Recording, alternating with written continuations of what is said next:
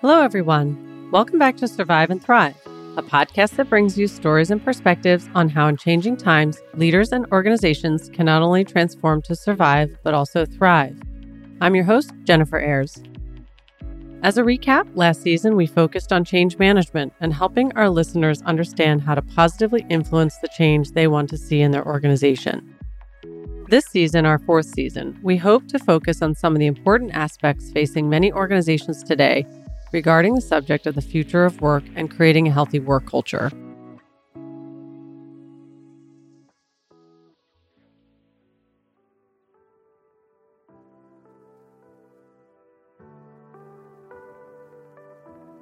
Today, I'd like to continue our discussion on employee experience. We gave an introduction to the topic on episode 16 of season 4. My partner, Lisa Inslee, and I also covered it on episode 21. For the next few episodes, I'd like to delve into different aspects of employee experience, whether that's technology, environment, or culture. As we've spent a lot of time talking about culture this season, I'd like to focus on how physical space impacts our productivity, wellness, and more. In particular, we'll frame this episode around the question how can we improve our office space to improve the employee experience, especially as we consider folks perhaps being in a hybrid experience or still working remotely and needing office space from time to time? And really, before we can get into it, we probably should ask Will there be office space in the future? With the popularity of remote work and the high cost of rent, are people going to even want to go into the office? Are employers even going to provide one?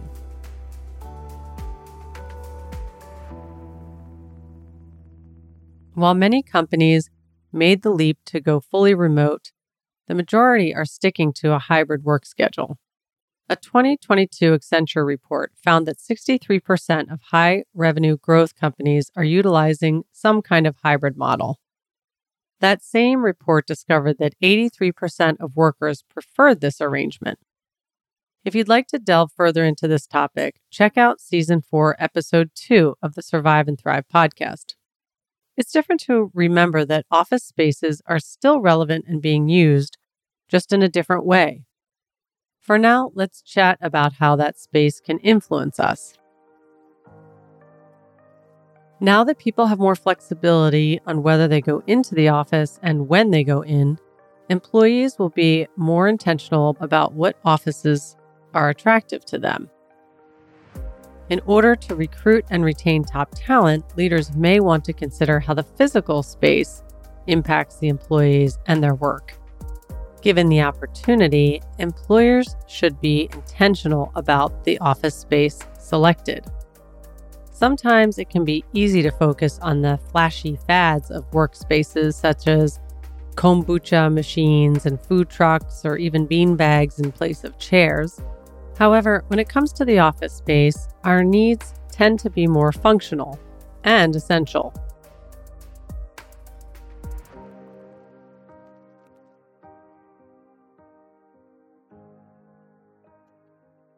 For this episode, I want to focus on two needs that can make all the difference natural light and air quality. In a 2018 survey by Future Workplace, a research and membership firm, they discovered that natural light was the number one desired attribute of the office environment. Over 1,600 American workers ranked natural light above on site gyms, cafeterias, and even premium benefits such as on site childcare. What happens if employees don't experience natural light? Why is it so important? Well, the consequences tend to be felt and seen. 47% of employees stated that the lack of natural light or even a window in the workplace made them feel tired or very tired. 43% reported feeling gloomy due to the absence of natural light. In 2019, Future Workplace found that almost 40% of employees lose 60 minutes of productivity when their emotional wellness suffers in certain environments.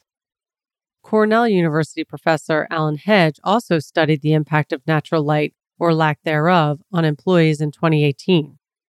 He found that the optimal amount of daylight can reduce eye strain, blurred vision, and headaches in workers by 84%.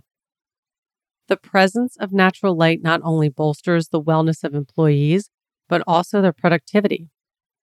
Professor Hedge discovered that workers who sit near windows saw an increase in productivity by 2%, which may not sound like much, but adds up to be an additional $100,000 a year for every 100 workers.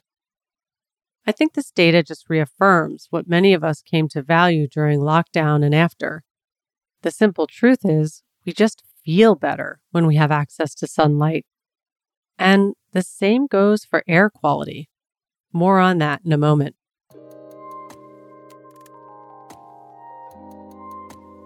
Did you know that as humans, we breathe over 10,000 liters of air each day? Wow. For reference, we consume less than 10 liters each of food and liquid daily. Breathing, in a way, is the biggest task we do.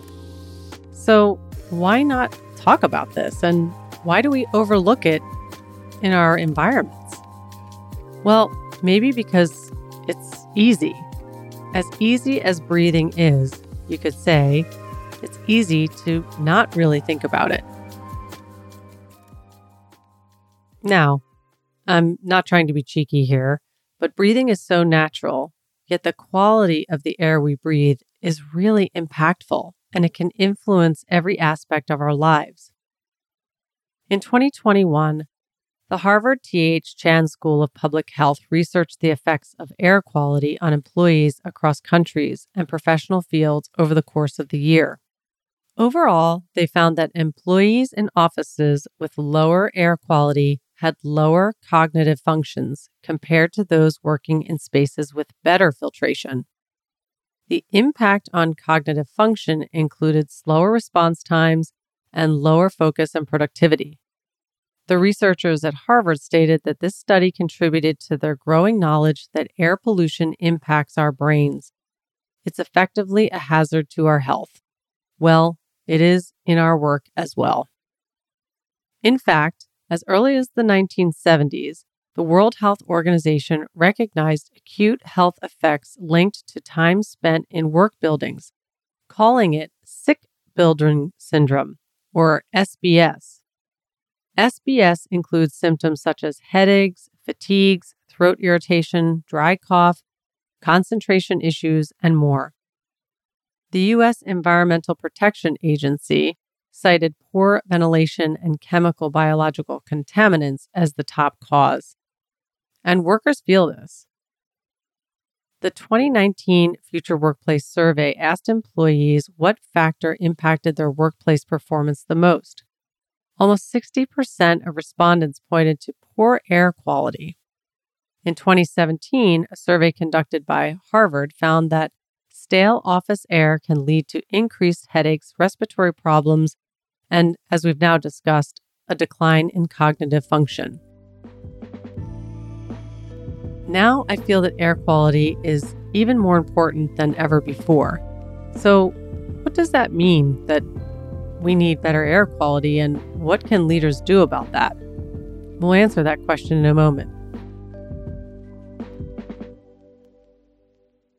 When it comes to improving air and sunlight quality in the office space, employers and even team leaders can advocate and make decisions at different stages in the process. The first and most obvious change is ensuring proper air filtration in the workspace. Proper air filters are worth investing in and can impact everyone's health, wellness, and productivity. I feel like this became a much more relevant topic during the pandemic as people were in different homes and needed to continue to filter air None of the other steps towards cleaner air will make a difference if the building itself does not have an up to date and effective HVAC system. Once that's done, ensuring that filters are often cleaned and rotated, as well as office materials such as furnitures and carpets are also kept clean, can help. If you want to get creative with it, you can also add indoor plants that naturally filter and improve air quality, such as spider plants or Dracaena. I wouldn't underestimate these plants. They're easy to take care of and they pack a powerful punch. They can actually remove formaldehyde, trichloroethylene, and xylene from the air. Besides, they add a little life and color to the space. In better weather, opening up windows can also help let new air in and freshen up the space. In terms of incorporating natural light, there are several things you can do. First, you can be intentional about the space you pick. With a hybrid work model, you may not need as large of a space that you needed previously. Perhaps you can trade in your current office for a smaller, higher quality space or building for a smaller, higher quality space. If given the opportunity, you can also invest in smart glass for glass walls or windows, which help prevent the glare of the sun on screens while also letting in natural light.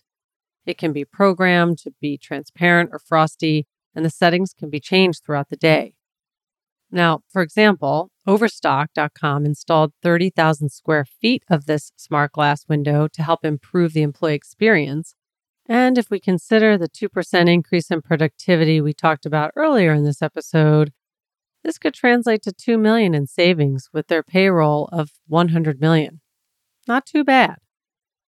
However, you can improve the natural light without having to knock down walls, of course, and create more windows. By carefully hanging placed mirrors in certain areas, you can bounce more natural light into spaces that might be harder to access.